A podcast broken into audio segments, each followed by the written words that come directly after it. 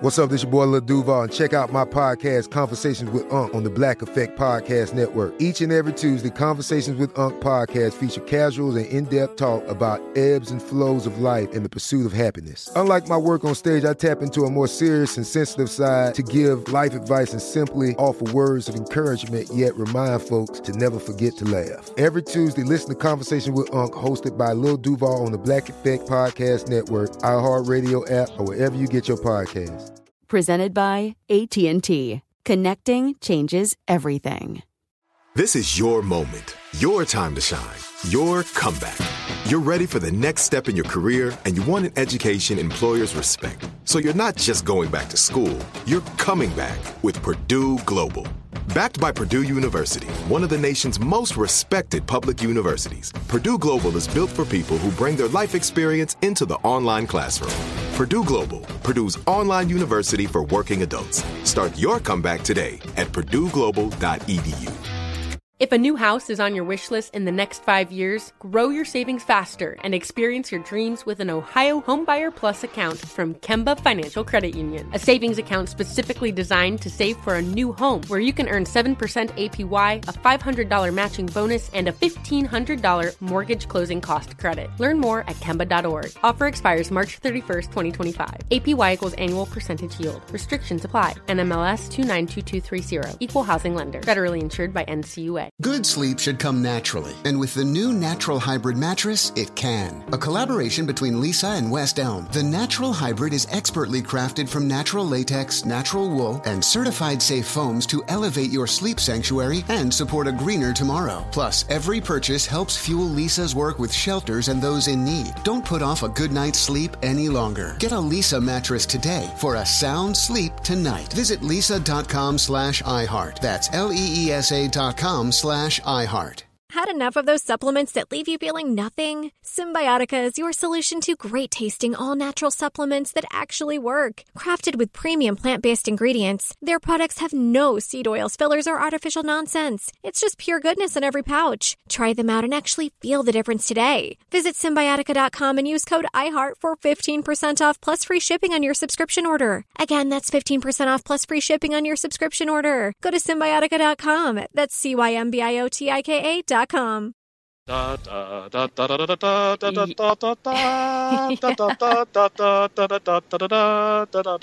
Sorry. It's a classic. It's a classic. Hey, I'm Christina Wallace. And I'm Kate Scott Campbell. And you're listening to The Limit Does Not Exist, a podcast for human Venn diagrams. Coming at you every single Monday. And hosted by us.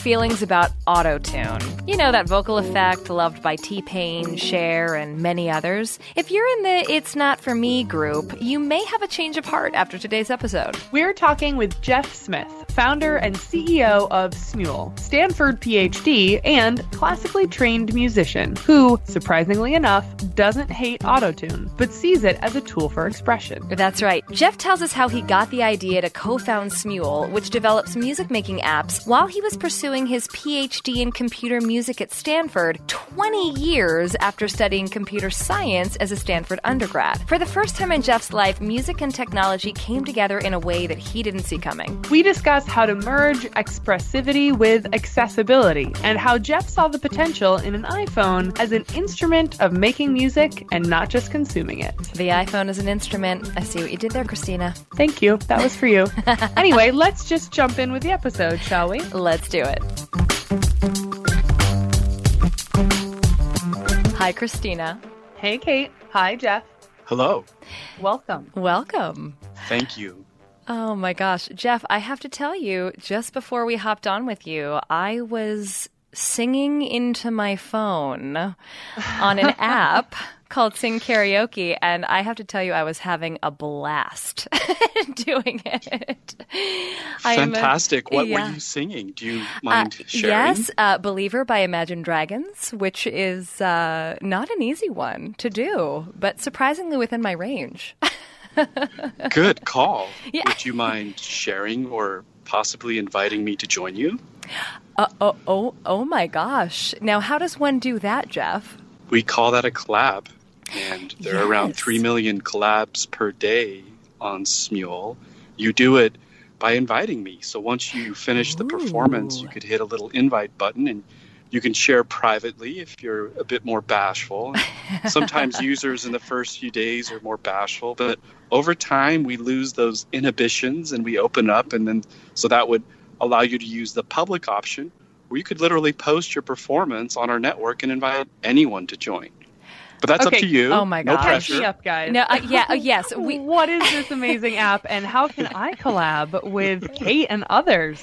Yes. Well, I, I, I just sense here like a Pandora's box in my life about to open, which I'm very excited about. So, Jeff, tell us about Smule because Sing Karaoke is one of a bunch of apps that Smule has developed. Tell us what what you guys do. How would you describe what you do at Smule?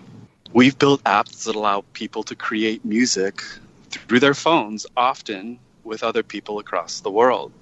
You could think of it on a social network for music where we're enabling all of this amazing creation to take place through your phones. We've made it pretty fun and it's one of the things that I think is just part of who we are as people is creating music and what we're trying to do at Smule is bring music back to its roots as more of a creative, expressive medium where you participate maybe the past hundred years we've spent a lot of time listening to music since Edison invented the recording cylinder.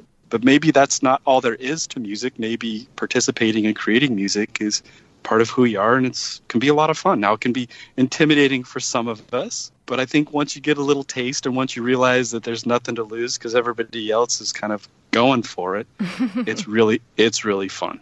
So you have a background as a classically trained musician, but you also have a PhD in computer-based music theory and acoustics from Stanford. That's a pretty interesting mix.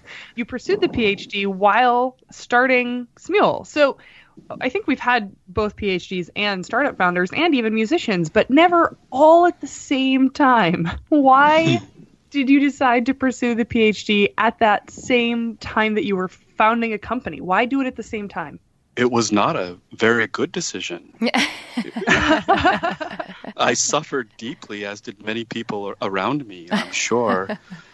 but, you know, it's one of the funny things about entrepreneurs. I think if you look at entrepreneurs as the class of people who always make rational decisions, that probably isn't the case. Certainly not for me. So I decided to go back to school late in life having started a few companies and been somewhat successful with those companies. I took a company public, I sold a company to Novell, sold a company to Google. But I remember showing up for my first class as a PhD, and I was over 40 years old. And I walked into the first class, and everybody was talking and having a grand time. And then they all stopped talking when I walked into the class, and it wasn't for a moment until I realized they thought I was the professor. so then I walked in and sat down on the first row of seats and pulled up my notebook, and then they resumed talking, and eventually the professor arrived. That's I guess incredible. maybe I haven't answered the question yet. I, uh, I've always loved music. My mother and father met at a dance band, started piano when I was four, but for all of my life, I'd separated music from my career. And after I'd developed my career, I put it on pause and wanted to go back and study music full time. And a few years into my program, I met a new professor that Stanford had just hired, Ge Wang, who just finished defending his dissertation at Princeton, where he'd built a new audio programming language called ChucK. And I spent a year at Stanford with Ge, me as a PhD student. He is the newly hired professor. And we both realized there was an opportunity to bring some of this audio technology to these new mobile phones. That was back in 2008. Uh-huh. And in the process, create a company where we would allow people to create music together through their phones. Our goal was to bring music back to its roots again as a creative, expressive medium. And I think neither of us really needed a startup. Neither of us was planning on starting a company. I think we would have been better off with another hole in our head than starting a company, but we couldn't resist. And here we are, nine years later. That's so fascinating. So it really was the PhD pursuit that came first. What yes. what inspired you to go back to school and get your PhD in the first place at that point? Uh, just probably the love of music. Yeah. Which has been something that's part of many of our lives. I don't know many people who don't love music. I'm one of the people who does. I felt that my undergraduate education, I focused more on the computer science than the music. I felt like the next time around, I wanted to reverse that and spend a lot more time on the music than the computer science. So I showed up one day at the music department at Stanford, had breakfast with the chairman of the department, and I mentioned to him I wanted to come back to school full time and get a PhD. And he started chuckling in a nice, kind sort of way.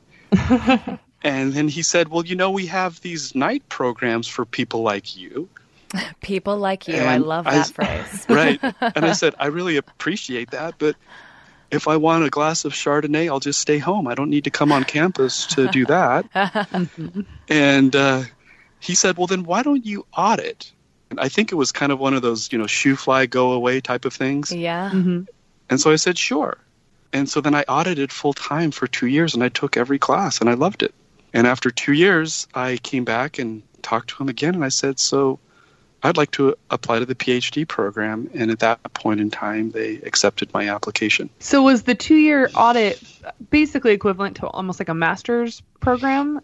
Yeah, it okay. was. And and so then that was 05, gosh, long time ago. And then 07, I was admitted into the program formally, mm-hmm. but I'd been a full time student for two years. And then in 2008, around the time I had taken and fortunately for me passed my qualifying exam, Ge and I started Smule. I, I, just love that you just showed up and kept showing up and just said, no, I, I'm serious. This isn't, you know, this isn't a night school kind of thing for me. Well, tell us about ultimately your PhD studies. Certainly, they're very closely tied to the work that you and Ge have been doing at Smule. You know, what did you set out to discover? And what did you ultimately find? I was reading in, in the abstract of your dissertation about mm-hmm. Bela Bartok and, and his work long ago and how you're kind of continuing yes. that. Can you break that down for us and our listeners a little bit? Sure. Well, thank you for even looking at my abstract. Maybe you're the third person who's done that. so appreciate it's it. It's fantastic. but uh, I entered the PhD program intent on studying composition and then on the side going deeper on musicology and performance. Mm-hmm. So I studied performance every quarter for seven years when I did my graduate work at Stanford. Mm-hmm. But what I found a couple of years in was that maybe I wasn't going to be the most successful composer on the planet, and or maybe there were these opportunities to explore areas where it kind of was the intersection of some of the experiences in my life, namely technology and music. Mm-hmm. And up until that point in time, I'd formally separated technology from music. For me, music was this very intimate human thing that I shared and explored. Sometimes it was personal, sometimes it was social with friends. But I always had separated that from work and from computers. Hmm. And I and I valued that separation. It kind of allowed me to come to peace with with work and some of the challenges you face in building companies. What I found at Stanford was that uh, it made a lot of sense to think about how the two of these might come together finally, at least for me. And one of the reasons for that is I was in the side of the music department that was the computer music department in part because that was really the only place I was qualified to get accepted as a PhD student. What I found though was working with Ge, working at CCRMA. By the way, CCRMA stands for the Center for Computer Research in Music and Acoustics. That's the computer music department at Stanford. Ah. What I found was that it was fascinating to begin to combine science with art for me the first time in my life. Hmm. Wow. And to and to approach art from a slightly different, perhaps more disciplined perspective. For us and our team and my advisor, we we decided, and I think this was the right decision, that it was a unique time to combine science with art, in that now we had so much data that we'd accumulated in music that we now had access to, hmm. that it was now possible to apply some of the techniques in the field of statistics and data science to that study to then confirm a lot of the research that had been going on for hundreds of years, or potentially to contradict that same research. But I guess what I found, and this wasn't the plan, so it wasn't I didn't plan to start a company. I planned to study composition. but a few years in, I realized that if I dug deeper on this discipline of data science and music, that there was an opportunity perhaps to develop new insights into why people engaged in music. Mm. And that we could prove these insights with models and with data. At Smule, believe it or not, this year there will be 7 billion performances on mobile phones using our applications. Wow. And, and so if you read the studies that were done, say, 20 years ago on why people engage in music and how, for example, they perform, maybe you would have five undergrads that would come in and play a Mozart piece or some scales. Mm-hmm. Or maybe you would go off a library and you would find 20 people that had performed the same Chopin mazurka. But from a standpoint of science, those are anecdotes. There mm-hmm. really isn't anything significant we can conclude from such research. And then you contrast that with 7 billion performances, most of them geotagged. We can go to town. We mm-hmm. can literally apply fairly detailed statistical models that help us understand why people are engaging with music, why different forms of music seem to travel better, why different cultures interpret music in different ways.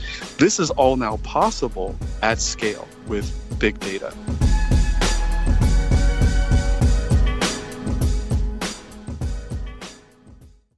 You're a growing business, which means you need every spare hour you can find. That's why the most successful growing businesses are working together in Slack. Slack is where work happens, with all your people, data, and information in one AI powered place. Start a call instantly in huddles and ditch cumbersome calendar invites. Or build an automation with Workflow Builder to take routine tasks off your plate. No coding required. Grow your business in Slack. Visit slack.com to get started. If a new house is on your wish list in the next five years, grow your savings faster and experience your dreams with an Ohio Homebuyer Plus account from Kemba Financial Credit Union. A savings account specifically designed to save for a new home where you can earn 7% APY, a $500 matching bonus, and a $1,500 mortgage closing cost credit. Learn more at Kemba.org. Offer expires March 31st, 2025. APY equals annual percentage yield. Restrictions apply. NMLS 292230. Equal housing lender. Federally insured by NCUA. Good sleep should come naturally, and with the new Natural Hybrid mattress, it can. A collaboration between award winning mattress brand Leesa and home design favorite West Elm, the Natural Hybrid is the culmination of these two companies' shared values premium materials, meticulous craftsmanship, and sustainable practices. Made with natural latex, responsibly sourced natural wool, and environmentally safe foams, the Natural Hybrid elevates your sleep sanctuary. In indulges your senses and supports a greener tomorrow. Plus, when you purchase the natural hybrid, you're also helping fuel Leesa's work with shelters and those in need. Since 2015,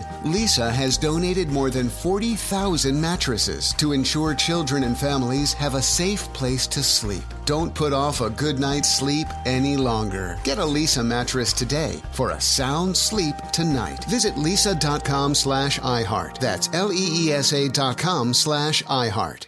Had enough of those supplements that leave you feeling nothing? Cymbiotika is your solution to great tasting, all natural supplements that actually work. Crafted with premium plant based ingredients, their products have no seed oils, fillers, or artificial nonsense. It's just pure goodness in every pouch. Try them out and actually feel the difference today. Visit Cymbiotika.com and use code IHEART for 15% off plus free shipping on your subscription order. Again, that's 15% off plus free shipping on your subscription order. Go to Cymbiotika.com. That's C Y M B I O T I K A.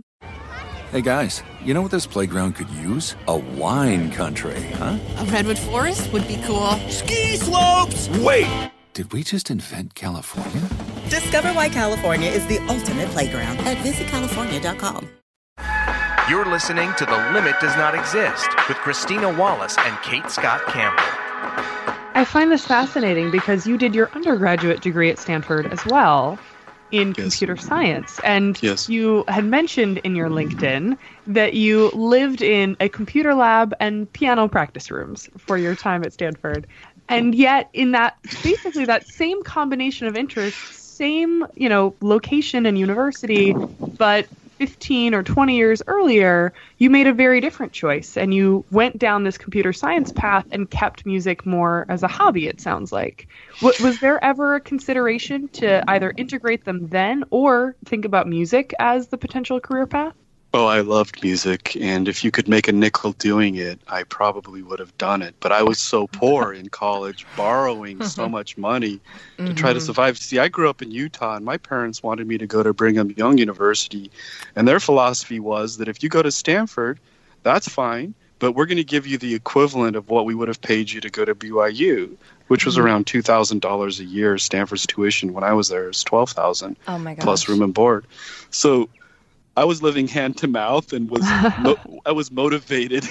I was motivated to do more than what you might be able to do as a musician, and I think that Sure. influenced me. But I also think that I really loved computer science. I I felt there was the opportunity to create things, and maybe you could create things that would impact a lot of people. That was a lot of fun. Mm. So there, the parallel there for me perhaps was the creative side, but that's mm-hmm. where it ended for me anyway in the early years because I just looked at the computer science as as science and as a profession, and I looked at the computer as this cold, dark, calculating machine that was very logical and that was very non-expressive. And then I contrasted that with going into the practice rooms or hanging out with my piano teacher and playing the Beethoven First Piano Concerto together. For me, that was therapy, or that was that was life, or that was exploring these dimensions that had nothing to do with computer science. So I never thought about mixing the two Hmm. until 20 years later in life. In fact, I intentionally didn't mix the two. And I, I mean, one of the challenges for me is I just never felt that computers could be expressive. Really? I love live music. I love acoustic music. I love to see the performer. I love to kind of have that intimacy, that connection to the performer. Hmm. And I feel like sometimes it's hard to get that if everything's being routed through a computer. So it's a huge contradiction for me, in some ways, to be doing what I'm doing. And in fact, I have to tell you, when I started Smule, I went and I apologized to my piano teacher and I apologized to my voice teacher because I said, I'm destroying this tradition. I'm making piano performance accessible to anyone. And I'm turning autotune on your phone with I Am T-Pain so anyone can sing and hit notes. So, you know, dear God, what am I doing? Uh, I love that you apologized to your voice teacher for autotune. I, I did. voice teacher in America appreciates that apology. Yeah. but I, guess yeah. ultimately I realized that it was possible to make it expressive and it was Mhm. possible to make it expressive and social in these different dimensions and as a society you know music literacy hasn't been growing the past 100 years and so i think we have to be a little creative on how we bring people back in and allow them to explore what it means to be expressive or to create songs because it really is part of who we are I'm so curious when you experienced the two coming together, did it feel like, oh, yes, this is what it's all been leading to? Or did it feel like, ah, what is happening? Experience for you. The latter. I Really? felt that I did not anticipate this convergence. Hmm. And so for me, it was almost like getting baptized for the first time and being converted to a new religion, a religion that I had denied and didn't subscribe to. Wow. But once I got there, what I began to realize was the power was to bring a lot of people together and a lot of people that didn't have these experiences or skills together. And that's kind of maybe the epiphany for me. The epiphany for me was the, the potential scale. And then the leap of faith was well, let's figure out how to make it more expressive. Maybe it's not as expressive as a guitar. Guitars are so expressive. You look at an amazing jazz guitarist, Hmm. they're singing through that instrument. Yeah. And you look at them and you, you can hear it and it's it's almost a connection with the voice. And I'll digress for a moment. I, I find that in a lot of musical performance through instruments, we're approximating the voice, we're imitating the voice because the voice is just so connected to our soul, our being, and it's so capable of expressing all different types of thoughts and emotions. And you see that in these guitarists. And I began to see that on iPhones. And again, it took a bit of a leap of faith, but we then began to explore that dimension. in parallel with seeing if we could allow people to do this together. Because maybe that's one of the things we've also lost, musical literacy being one thing, but being together hmm. with music being another. Mm-hmm. Because, you know, if I'm T Pain recording a track in the studio and then people then stream it and listen to it, we're not really together. You contrast that with Chopin playing for his friends in his parlor every few evenings. it's, a very different experience of how you mm-hmm. could connect with people that was one of the challenges, but it, that was also the leap of faith. And to riff on that briefly, one of the things we found is that there was ways to use technology itself to become expressive. And that, like T Pain would be an example of somebody who'd use technology to be expressive. So I stopped judging autotune Hmm. And I realized that that was one way that he was being expressive. By the way, you could turn off autotune and T Pain still sounds great. He's phenomenal. But for him, it was a little bit of color, a little nuance, a different type of sound, yeah. singing flat into these filters. Mm-hmm. Um, and it's a sound that our ears picked up on and were curious about and began to explore. And I think that's part of what we also want to do at Smule. And you know, we have all kinds of filters. In fact, we could drop in a filter where you sound like you're in the San Francisco Opera Hall. And, and in fact, we put in some of the top opera performers if you want to sing with them. but maybe there's way other ways to be expressive, and and that I shouldn't be this purist of looking down on technology, especially if piques interest of folks, brings them in, and then we see where they go. Maybe they want to come back and play the real piano. By the way, the real piano, like a Steinway, is one billion times better than our magic piano on the iPhone in terms of its expressive capability. It's an amazing instrument. Mm-hmm. The problem is that it takes a long time to master the skill and it doesn't fit very well on your train ride home for work.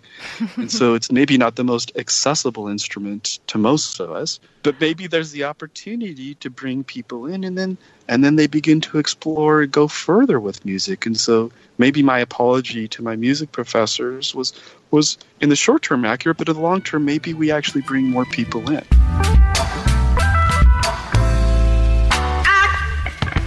I love the thought of using technology to bring people together for a collaboration, right? The, the idea of yes. making music together. I, yes. I, have been a musician my entire life, and one of the reasons I actually shied away from piano as my primary instrument and towards singing in choirs and playing cello yeah. in an orchestra was the chance yeah. to play music with other people. Yes. And I've been able to sing into adulthood in choirs for that experience. It's not even for the yes. performances, it's for the chance to make music together. And yes. as someone who lives in a tiny Brooklyn apartment with no room for a Steinway grand piano, it turns right. out singing was a much more accessible instrument for the way that my life works now. I think some of my photographer friends finally embraced Instagram and all of the power that Instagram brings. Right even though it's not their beautiful, expensive DSLR cameras, right. there is something there that has turned everyone into a mini photographer in yes. in some dimension. And I, I love this idea of, you know, bringing people in through Smule to introduce them to the power of making music and not just consuming music. I think that's the yes. same argument we're making about getting, you know, a diversified group of people learning to program computers so that they're making yes. technology and not just using technology.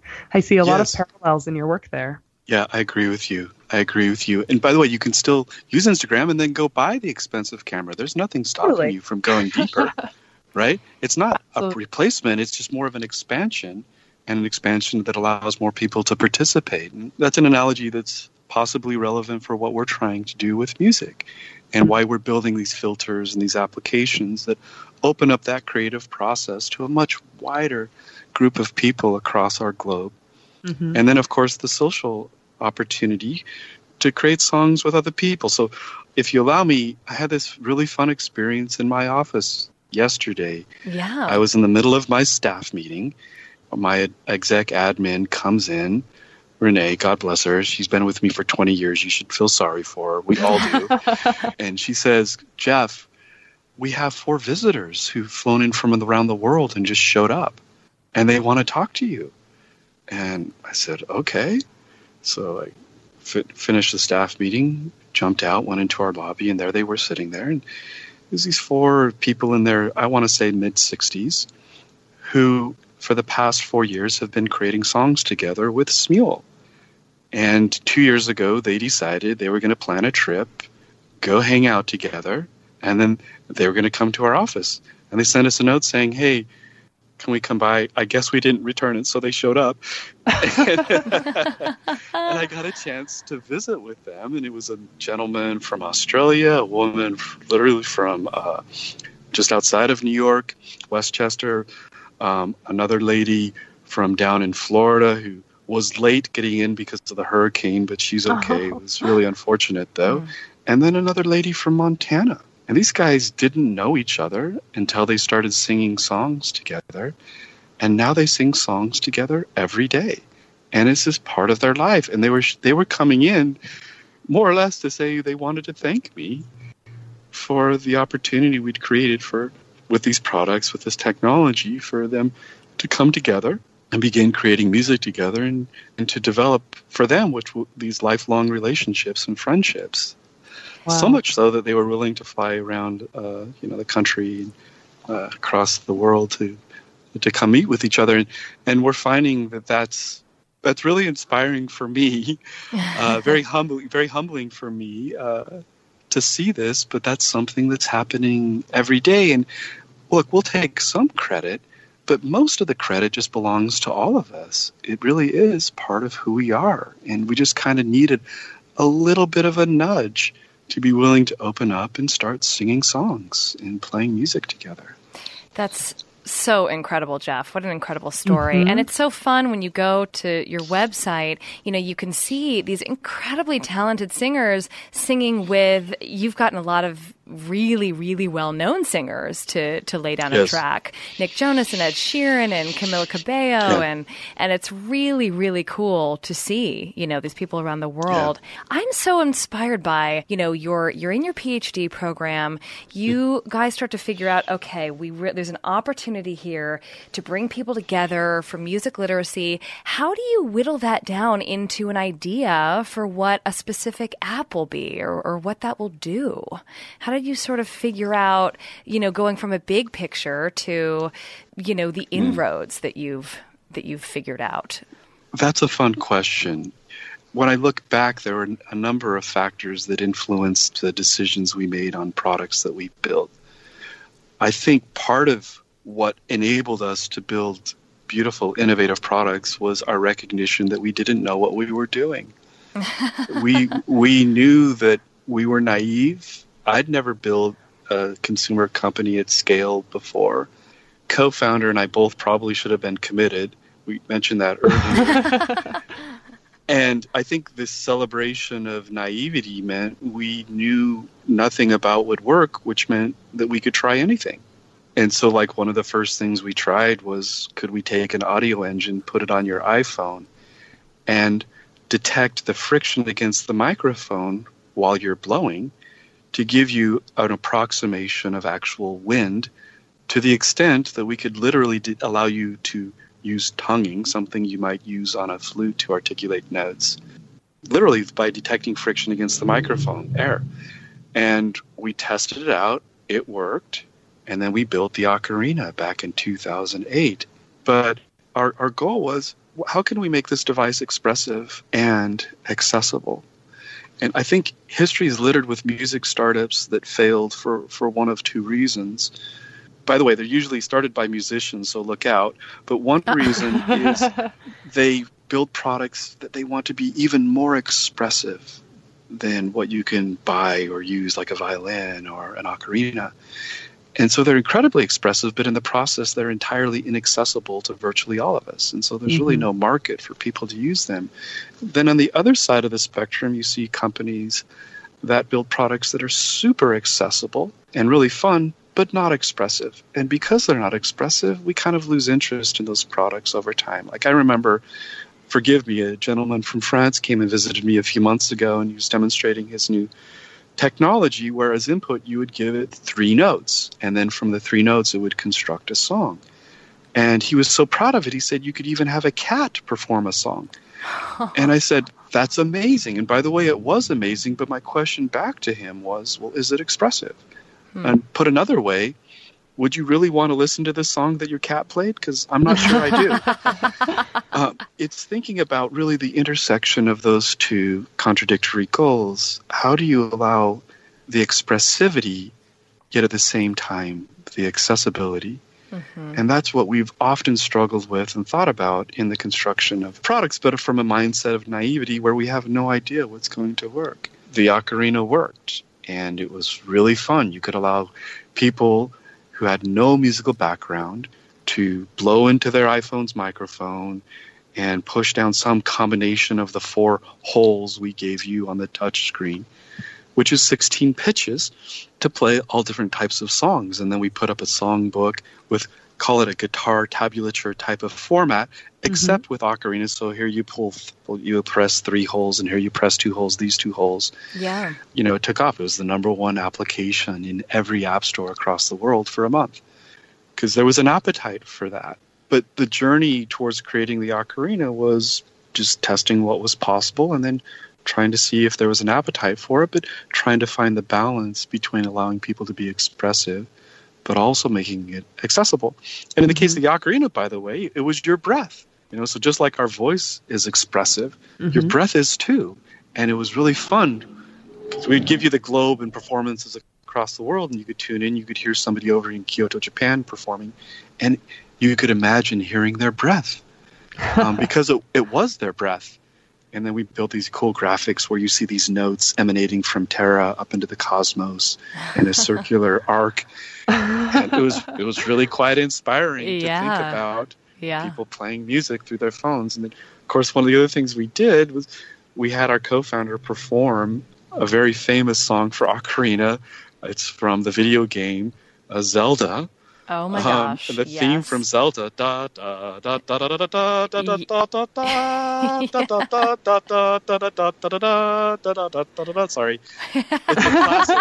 It's a classic, and so we had this song. Beautiful. and and and so when people would watch this video, they're looking at a dude blowing into his iPhone, and it sounds like a flute, and then they recognize the song, and for a generation of people who spent a good chunk of their life playing this game. yeah. That mm-hmm. song is etched into their mind. Oh, it's iconic. And they yeah. hear it and they would immediately go into a trance where they wanted to go play it.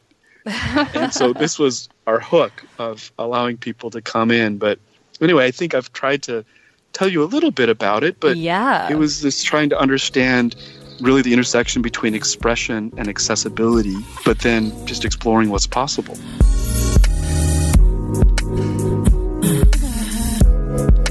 So, Jeff, you have kids, right? I do. I have a, I have a son, and I have two daughters. How old are they? My son Noah is 17. My daughter Charlie, uh, Charlotte, is 13. And by the way, she just won her tennis match, and uh, it was exciting for me.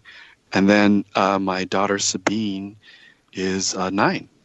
So, what's the role of music in your family with uh, with the three of them, and you know, obviously the company you've built, the PhD that you've pursued? Where does music fit in for you guys as a family? I haven't honestly thought about that question so much. uh, I've spent most of my time just kind of celebrating their lives and their passions, hmm. uh, and just marveling in what they do now, truth be told, they all play piano. Mm-hmm. And my son plays trumpet in his jazz band, and my daughter, Charlie, sings in musicals and sings also in her jazz band. And uh, my daughter Sabine is learning to play the flute. And so there's there's a lot of music in the home. I think as much as anything, that's the fabric that's kind of been a building block or knitted our some provided some of the knitting for our family mm. uh, because uh, we we play. They will come home from school and I'll be playing, and then they'll play, and hmm. and we'll sing. And I think for them, they just assume that's what you do. yeah. They just assume that's it's not that I'm going to my piano lesson and that I have to do it. It's just that's part of your life. You mean you eat mm. breakfast and you go to sleep at night and you play the piano and you sing. That's just part of who we are. And so more than anything, that's that's rubbed off on them with respect to the company and the rest. They like it. I think they really like it. My daughter Charlie sings a lot of songs. I mean, the joke I made to the company after we shipped our guitar product because it was so popular with my children was that it was time for me to go finish the basement because they were spending so much time on our guitar product they weren't going to they were going to drop out of high school. They weren't going to go to college. We're we're going to need a place to kind of give them a home after they, you know, eventually finished high school, maybe, um, because it was it was so much fun for them. But we had my daughter Sabine. All right, I'll share you a little secret. Um, you know, you talked about the partner artists who are launching songs, original versions of songs. On our mm-hmm. platform, and it's so much fun. You like have the professional version coming out on YouTube or Spotify, and then you have an original version on Smule. It's like when Jason Derulo does his songs on Smule, it almost looks like he's filming from his bathroom, and yeah, it's hysterical. And so we're doing some of these same things with with Disney now, and my daughter Sabine wanted to do a duet from Maui the demigod from Moana. And so we created this opportunity for her to create a song with with Maui. It was awesome. She got an invite and said, "Hey, will you come sing a song with me?" And then she clicks yes, and then it drops her into the screen where they're taking turns. It's his turn, and then it's her turn, and there are the lyrics, and she can turn on the filtering if she needs a little help. And then when she's done, she taps the button, and out comes this new video of her, literally a mixed duet, video duet with her and Maui, the demigod. And then we share that with her grandma, with some of her friends. And so my kids look at that and they, I think that they think it's really fun. I think that they think that it's kind of fun that they could come in and experience these things. And I'm not sure they fully understand the, the scope of it all, but I think it's more about music and it's more about just celebrating the joy of creating music with others that they've discovered like many others through the through these products. I, I'm so curious too, Jeff. Back to while you're doing this PhD and launching Smule, how did you balance the expectations on on both sides of that equation? Certainly, your family is, I'm sure, practicing patience and understanding. But on mm. on the PhD side and the and the startup side, did you encounter doubts about continuing in your PhD from your investors and board members, or did your professors worry about you turning stuff in on time? How did you kind of say, you know, on both sides, guys, it's it's it's going to be okay? yeah, I think it was an adventure. I don't mm. think there mm. was a script. I think we kind of rolled with it and uh, improvised, and everybody did the best they can. I was fortunate, I think, in that I had my advisor, who had been the chairman of the music department, who really encouraged me and who saw this opportunity to have kind of an unconventional student. And I can mm. remember when I was first trying to get admitted, the assumption was that I didn't really fit in. And I didn't. That's the truth. But I think he saw the potential. And then when I came in and took all of the classes and worked hard on the papers, then it was okay. It was more accepted. It wasn't this crazy person that's coming in. But even through my qualifying exam, I can remember instances like there was a member on my qualifying exam committee who really didn't like that I was working at this company and really didn't like some of the values I had around music and accessibility and and challenged some of them. But you fast forward five years and after the qualifying exam when I defended, he was there and he was completely supporting me in the work and the and then the research we did. So it was a little bit of an uphill climb at times, but for the most part, big pockets of support and people willing to kind of challenge convention and find different ways and approaches to why we would want to study music and in what point in life we might want to study music.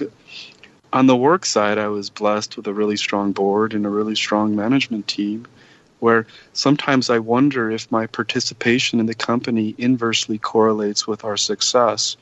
And maybe maybe it was better that I was less involved in some instances and gave them more rope to go off and build things and, and build leadership in, inside of the company, like Jeannie Yang, our chief design officer. She's been at the company seven, eight years. She's had two degrees from Cal, and she's unbelievable. Hmm. I mean, she built out this, uh, the Sing product's hers, building out the community of understanding how to connect people. It's just, it, a lot of it comes from her. And I think maybe what happened with me was look, I was committed. I was there. I was working like a dog, but I wasn't going to be able to drive all of the decisions inside of the company while I was taking classes at Stanford. Mm-hmm. And she was one of the people that stepped up, filled that void, and I think flourished.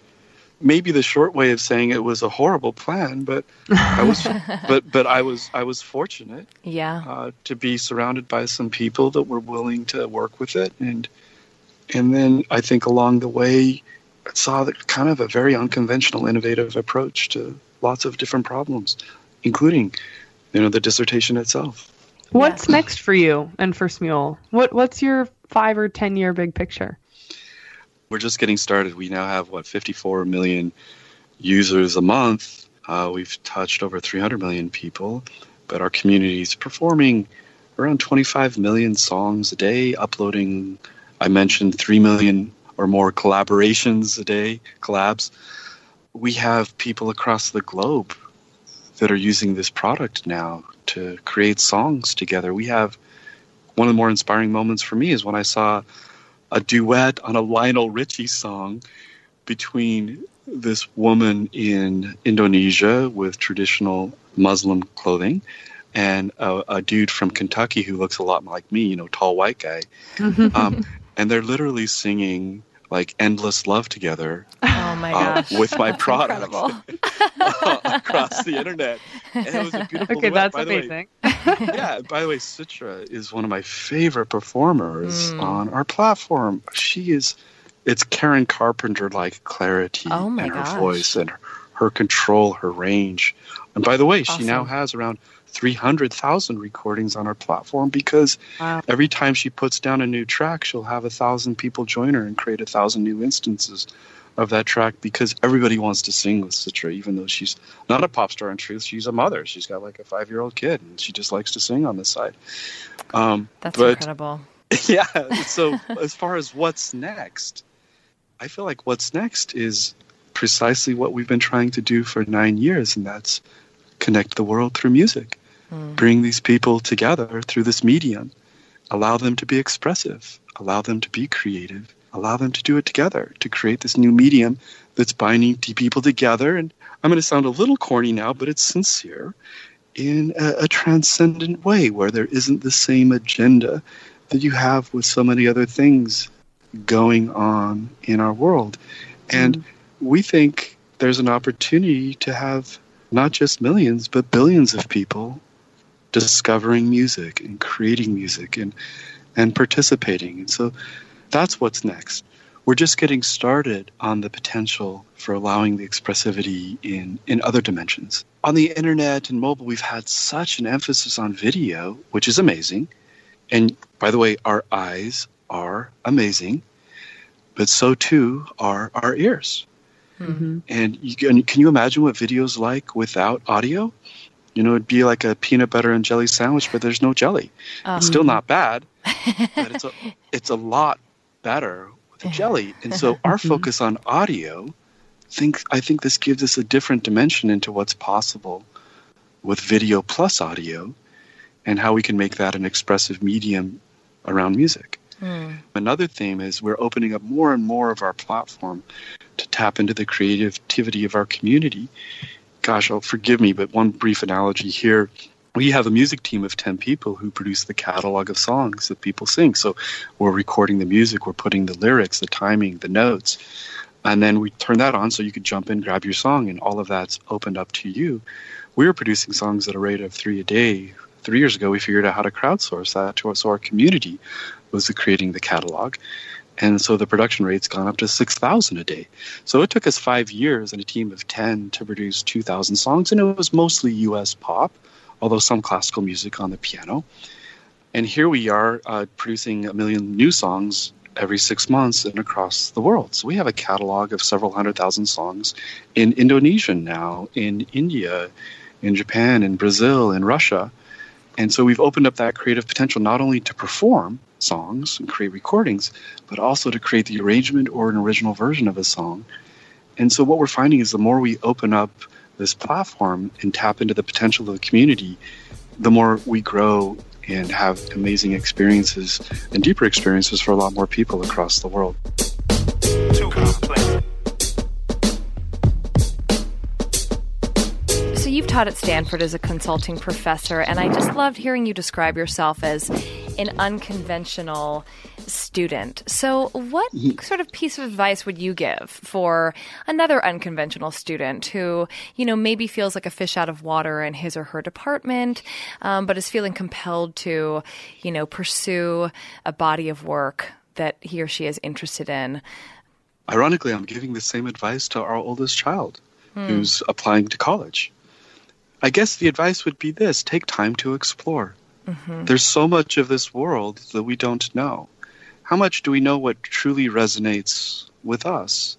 So much in academia now is, is specialized. You know, poor these poor kids applying to college. Many of them they want them to declare before they apply. Mm-hmm. And you know, you want to apply to the music program at USC. Well, guess what? You have to declare a music major. Right. That's a fairly significant commitment for a 17 year old to make Right. just to be admitted to college. You know, as a PhD or as a composer, it's all about the specialization, about the differentiation. And I think we kind of get a little hung up on that. And I wonder if instead, being willing to explore a bit, being willing to tear down some of the assumptions around convention, allow us to go deeper in areas that may, may, might make more sense for us. So it's it's not the necessarily to do what you love. I think it's be a little bit more patient and take more time to explore what what's possible. And I gosh, I would hope that more of our kids will have the opportunity to do that in college or in Mhm. high school. My son, he wants to study engineering, and I'm saying that's fantastic. And I said, well, I want you to study English. I want you to study music. I want you to do a little philosophy. Because mm-hmm. I mean, how do you really know?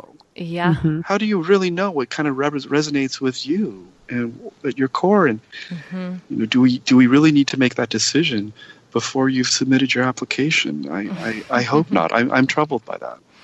Yeah. Well, that's fantastic advice, and certainly, no pun intended, music to our ears. we, we love Oh, hearing that was pun intended. I know I mean, it was just it happened, and I felt that I needed to address it.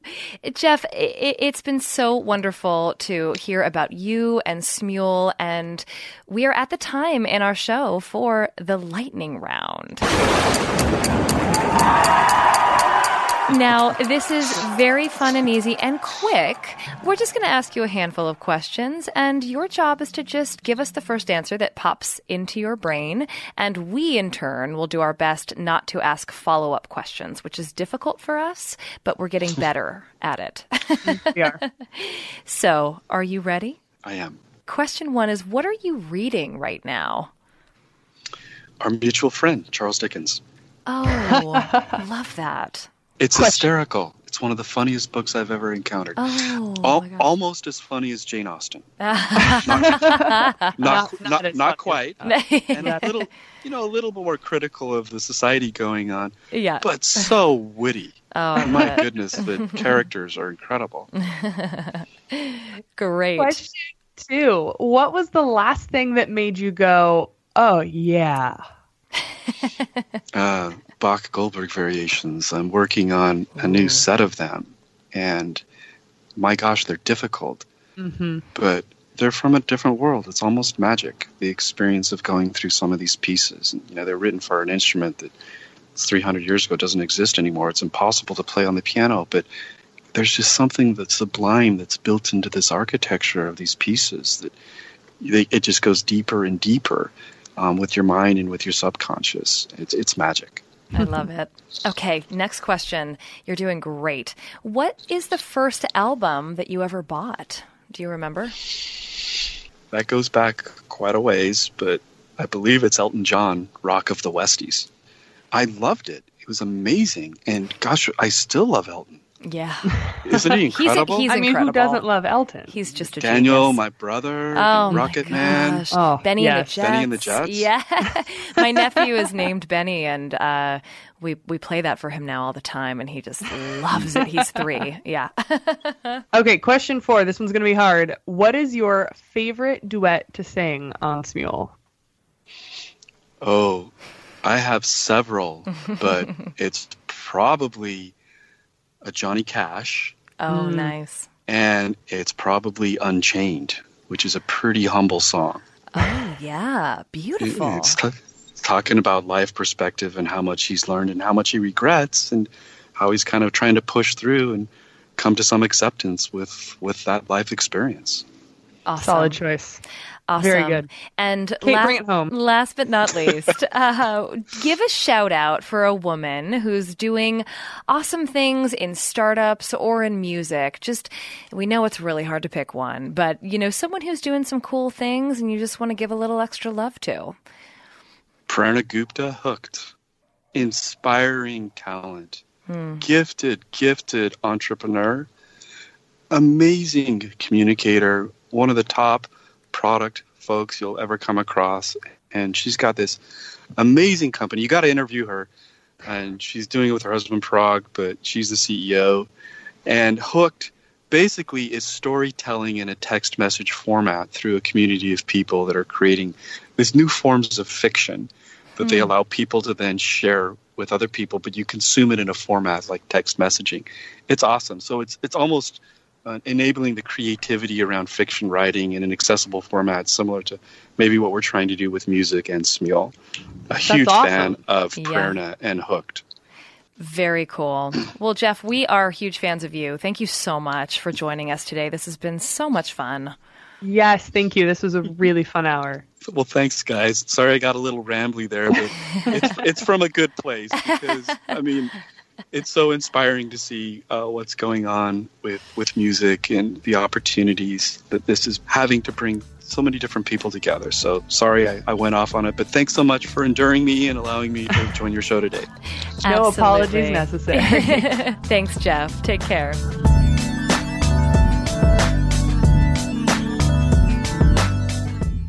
If a new house is on your wish list in the next five years, grow your savings faster and experience your dreams with an Ohio Homebuyer Plus account from Kemba Financial Credit Union. A savings account specifically designed to save for a new home where you can earn 7% APY, a $500 matching bonus, and a $1,500 mortgage closing cost credit. Learn more at Kemba.org. Offer expires March 31st, 2025. APY equals annual percentage yield. Restrictions apply. NMLS 292230. Equal housing lender. Federally insured by NCUA. From original art and diplomas to ticket stubs and the keys to your first home, we all have mementos we'd love to put on display. FrameBridge is the easy and affordable way to custom frame just about anything, with fair upfront pricing based on the size of your item and fast, free shipping. Plus, your happiness is guaranteed. See why FrameBridge has been trusted to frame over 2 million pieces. Visit framebridge.com or a local FrameBridge store to get started. That's framebridge.com. Good sleep should come naturally, and with the new Natural Hybrid mattress, it can. A collaboration between Leesa and West Elm, the Natural Hybrid is expertly crafted from natural latex, natural wool, and certified safe foams to elevate your sleep sanctuary and support a greener tomorrow. Plus, every purchase helps fuel Leesa's work with shelters and those in need. Don't put off a good night's sleep any longer. Get a Leesa mattress today for a sound sleep tonight. Visit leesa.com slash iHeart. That's L-E-E-S-A dot com slash iHeart. This is Amy Brown from Four Things with Amy Brown. Today, healthier is happening at CVS Health in more ways than you've ever seen. It's wellness destinations for seniors, including select locations with Oak Street Health and CVS Pharmacy. It's doctors, nurses, pharmacists, and everyone in between offering quality care and support virtually in person and on the phone. It's in home evaluations through Signify Health and meeting mental health needs through Aetna. And those are just a few of the ways that healthier is happening. To see more, visit cvshealth.com slash healthier happens together. CVS Pharmacy, Oak Street Health, CVS Specialty, Signify Health, and Aetna are part of CVS Health. Eligibility and services vary by location and individual. Pacaso knows your vacation home is your best home. It's the place that brings family and friends together. It's where you're the best version of yourself. Pacaso makes it easy to co own a luxury vacation home in amazing locations. Listings start at 200K for one eighth ownership. Pacaso does all the work for you luxury furnishings, maintenance, billing, scheduling, and more. And you can resell on Pacaso's marketplace anytime, historically for a 10% gain. Visit Pacaso to see thousands of listings. That's P A C A S O dot com.